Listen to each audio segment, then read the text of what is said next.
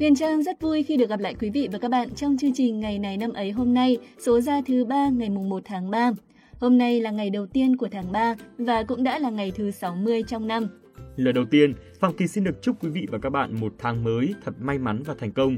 Nếu như các bạn nào có ngày sinh nhật trong hôm nay thì nhân đây, Phạm Kỳ cũng xin được chúc cho các bạn sang tuổi mới luôn ngập tràn niềm vui và nụ cười thì luôn ở trên môi nhé. Quý vị thân mến, khi nghe xong lời chúc của Phạm Kỳ thì Huyền Trang cũng chợt nhớ ra một câu danh ngôn mà Trang đã từng đọc được có liên quan đến nụ cười. Nội dung của câu danh ngôn như thế này: nụ cười ấm áp là ngôn ngữ chung của lòng tốt. Không biết là Kỳ đã từng nghe qua câu danh ngôn này chưa nhỉ? Câu này Kỳ cũng đã từng biết đến trong một lần đọc vu vơ ở trên mạng Trang ạ. Hóa ra nụ cười không chỉ là biểu hiện của niềm vui hay sự hạnh phúc đúng không nào? Nói nụ cười là ngôn ngữ của lòng tốt là bởi vì đôi khi nụ cười đóng vai trò như một lời an ủi, động viên, đôi lúc nó lại là cách giải quyết cho những mâu thuẫn, có những khi nó còn là nguồn sức mạnh tinh thần mà chúng ta có thể mang lại cho người khác nữa đấy.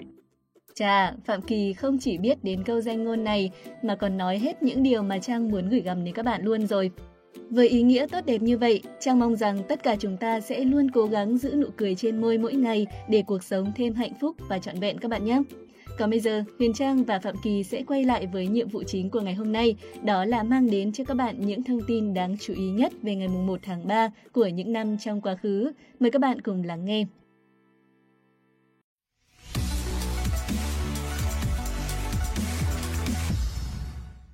Mở đầu sẽ là những thông tin trong nước.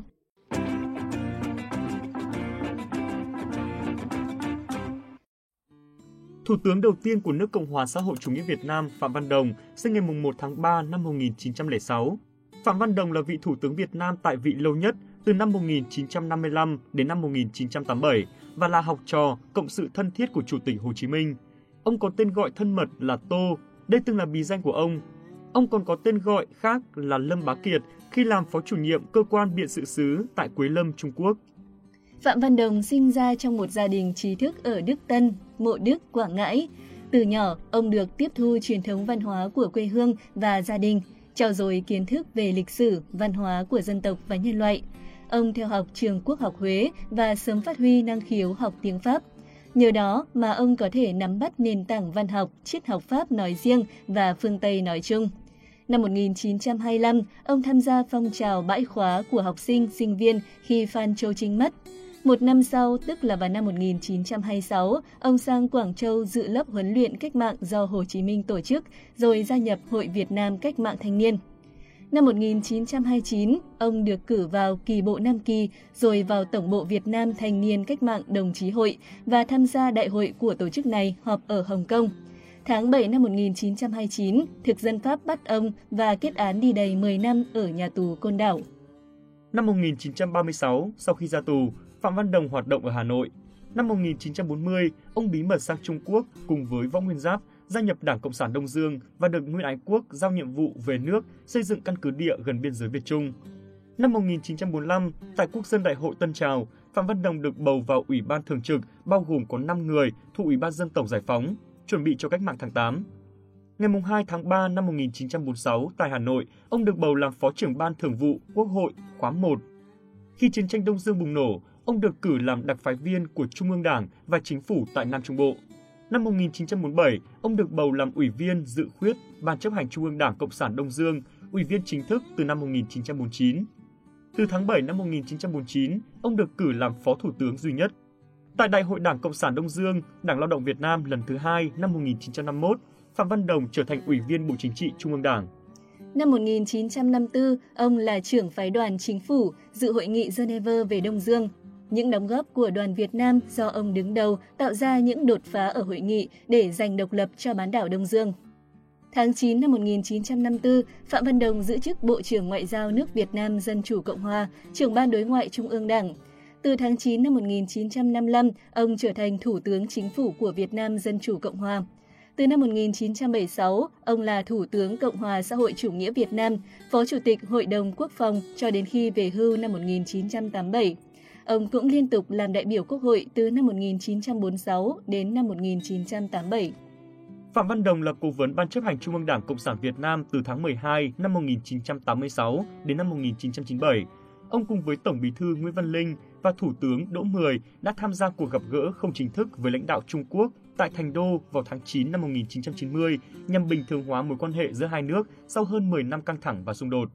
Ông đã được tặng huân chương sao vàng của Việt Nam và nhiều huân chương khác của Liên Xô, Lào, Campuchia, Cuba, Bulgaria, Ba Lan và Mông Cổ. Từ những năm 1980, do bị teo dây thần kinh đáy mắt nên mắt ông bắt đầu mờ dần. Phạm Văn Đồng mất tại Hà Nội ngày 29 tháng 4 năm 2000, hưởng thọ 94 tuổi. Lễ quốc tang được tổ chức trong 2 ngày, từ ngày mùng 5 đến ngày mùng 6 tháng 5 năm 2000. Sau đó, ông được an táng tại Nghĩa Trang Mai Dịch.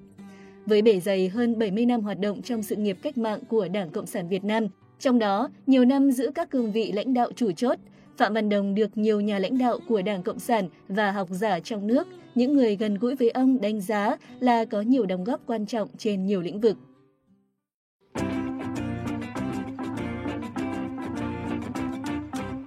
Quý vị và các bạn thân mến, những thông tin về cố Thủ tướng Phạm Văn Đồng cũng chính là thông tin trong nước duy nhất của chương trình ngày hôm nay. Bây giờ thì chúng ta sẽ cùng đến với những thông tin trên thế giới.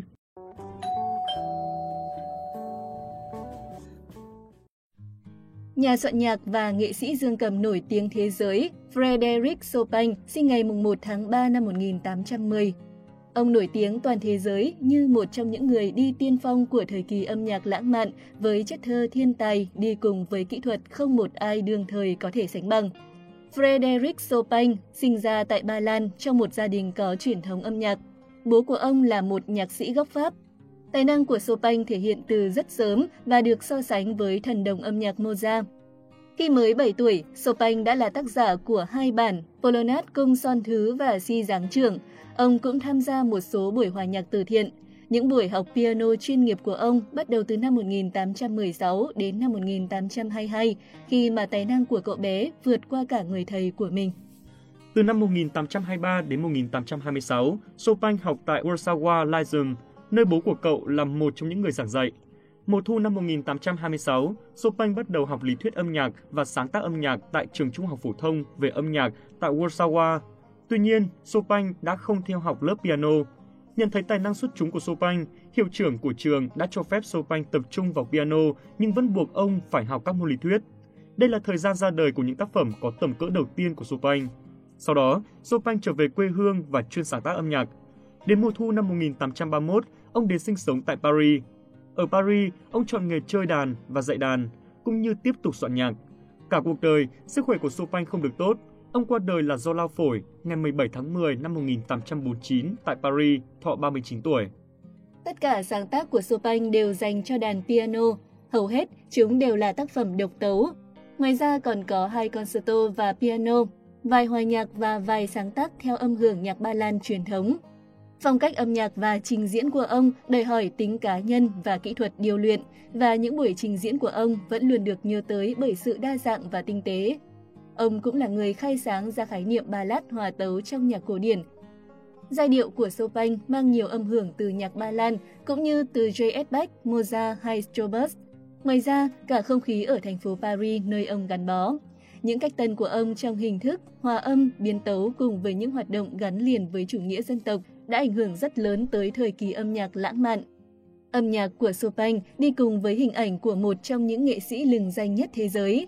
Những mối quan tâm tới chính trị, tình yêu và cái chết của ông đã đưa ông trở thành biểu tượng lớn của thời kỳ âm nhạc lãng mạn. Các tác phẩm của ông vẫn tiếp tục được hâm mộ cho tới ngày nay và là chủ đề cho rất nhiều phim, sách, ảnh và tiểu sử dưới nhiều góc độ lịch sử khác nhau.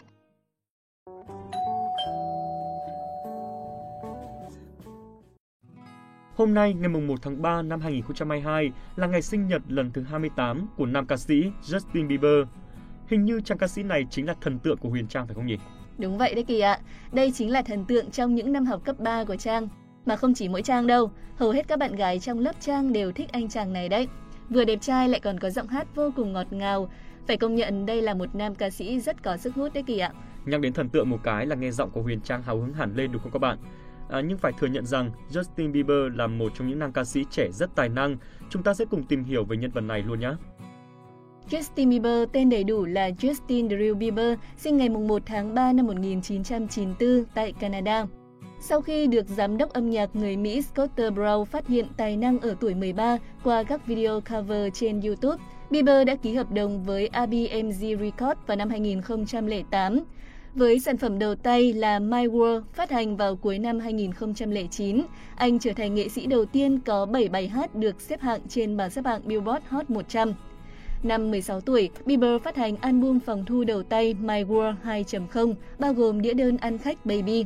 Album đạt vị trí quán quân trên bảng xếp hạng Billboard 200 của Mỹ, đưa Bieber trở thành nam ca sĩ đơn ca trẻ tuổi nhất, có album đứng đầu bảng xếp hạng này sau 47 năm. Bieber nhanh chóng khẳng định mình là một thần tượng tuổi teen. Sau album đầu tay và các chuyến lưu diễn quảng bá, anh đã phát hành bộ phim tiểu sử 3D Justin Bieber Never Say Never. Bộ phim thành công rực rỡ về doanh thu. Album tiếp theo của Bieber, Under the Mistletoe, ra mắt năm 2011, trở thành album Giáng sinh đầu tiên của một nam nghệ sĩ đứng đầu bảng xếp hạng Billboard 200. Vào năm 2012, khi sản phẩm Believer được phát hành, cũng là lúc lối sống buông thả và nổi loạn của Justin Bieber khiến cho anh bị truyền thông và báo giới lên án mạnh mẽ. Anh vướng phải nhiều scandal như là say rượu, lái xe quá tốc độ, hút cần sa. Có thể nói đây là thời kỳ khủng hoảng trong cuộc sống của Bieber. Âm nhạc của anh trong thời gian này cũng dần chuyển đổi sang phong cách R&B và hip hop. Tiếp đó, sản phẩm Where Are You Now hợp tác với Skrillex và Diplo phát hành vào năm 2015, đánh dấu một kỷ nguyên mới trong sự nghiệp của Bieber khi anh chuyển đổi sang dòng nhạc EDM. Bài hát đã mang về cho anh giải Grammy cho thu âm nhạc dance xuất sắc nhất. Cuối năm 2015, album phòng thu thứ tư của Bieber, Propose, với 3 đĩa đơn quán quân Billboard Hot 100 là What Do You Mean, Sorry và Love Yourself được phát hành, trở thành album thành công nhất về mặt thương mại của nam ca sĩ. Sau khi phát hành Propose, Bieber đã có một số sản phẩm hợp tác thành công, bao gồm có Cold Water, Let Me Love You, Despacito Remix, I'm the One và I Don't Care. Tất cả đều đứng đầu bảng xếp hạng đĩa đơn tại Hoa Kỳ. Sau thời gian tập trung cho cuộc sống hôn nhân với Hailey Baldwin cũng như đối mặt với những biến chứng của bệnh Lyme, Bieber phát hành album phòng thu thứ 5 mang tên Chains, ra mắt năm 2020. Tác phẩm trở thành album đứng đầu bảng xếp hạng thứ 7 của anh ở Mỹ, khiến anh trở thành nghệ sĩ hát đơn trẻ nhất có được 7 album quán quân tại Mỹ và vỡ kỷ lục 59 năm do Elvis Presley nắm giữ. Album phòng thu thứ 6 Justice năm 2021 đã mang lại cho anh bản hit Peace. Vào tháng 7 năm 2021, Bieber phát hành ca khúc hợp tác với The Kid Laroi, Stay. Nó trở thành đĩa đơn quán quân thứ 8 của anh tại Hoa Kỳ. Với doanh số hơn 150 triệu đĩa, Bieber là một trong những nghệ sĩ âm nhạc bán đĩa nhạc chạy nhất thế giới. Anh được chứng nhận kim cương từ RIAA cho Baby, Sorry và Despacito. Anh nhận được rất nhiều giải thưởng, bao gồm 32 kỷ lục Guinness Thế giới, 2 giải Grammy, 1 giải Bambi, 18 giải thưởng âm nhạc Mỹ, 21 giải thưởng âm nhạc Billboard, 23 giải Teen Choice Award, 2 giải Brit, 1 giải Grammy Latin, kỷ lục 21 giải âm nhạc châu Âu của MTV và 6 giải video âm nhạc của MTV. Tạp chí Time vinh danh Bieber là một trong 100 người có ảnh hưởng nhất thế giới năm 2011. Anh cũng được Forbes xếp vào danh sách 10 người nổi tiếng quyền lực nhất thế giới vào các năm 2011, 2012 và 2013. Năm 2016, Bieber trở thành nghệ sĩ đầu tiên của Vivo vượt qua cột mốc 10 tỷ lượt xem video. Với những thành công về mặt sự nghiệp, tên tuổi của Justin Bieber trở nên nổi tiếng và đời tư của anh chàng cũng rất được quan tâm. Từ tháng 12 năm 2010 đến tháng 3 năm 2018, Justin Bieber có mối tình tan hợp với nữ ca sĩ và diễn viên Selena Gomez. Đây cũng là mối tình tốn nhiều giấy mực của giới truyền thông và cũng là mối tình nổi tiếng nhất của Justin Bieber. Cả hai từng là cặp đôi được ví như tiên đồng ngọc nữ của showbiz thế giới. Tuy nhiên thì mối tình này cuối cùng cũng kết thúc. Sau đó, Bieber đính hôn với Hailey Baldwin vào ngày 7 tháng 7 năm 2018. Họ đã hẹn hò trong khoảng thời gian ngắn từ tháng 12 năm 2015 đến tháng 1 năm 2016 trước khi chia tay. Sau đó hòa giải vào tháng 5 năm 2018. Vào ngày 23 tháng 11 năm 2018, Bieber chính thức xác nhận anh đã kết hôn với Baldwin. Bieber và Baldwin đã tổ chức một lễ cưới trang trọng tại Bluffton, South Carolina vào ngày 30 tháng 9 năm 2019. Đến nay, cuộc sống của cặp đôi vẫn rất hạnh phúc. Những thông tin vừa rồi cũng đã kết thúc chương trình Ngày này năm ấy của chúng tôi hôm nay. Cảm ơn quý vị và các bạn đã quan tâm theo dõi. Nếu yêu thích chương trình thì hãy bấm đăng ký kênh để cập nhật những số phát sóng mới nhất nhé. Còn bây giờ thì xin chào và hẹn gặp lại.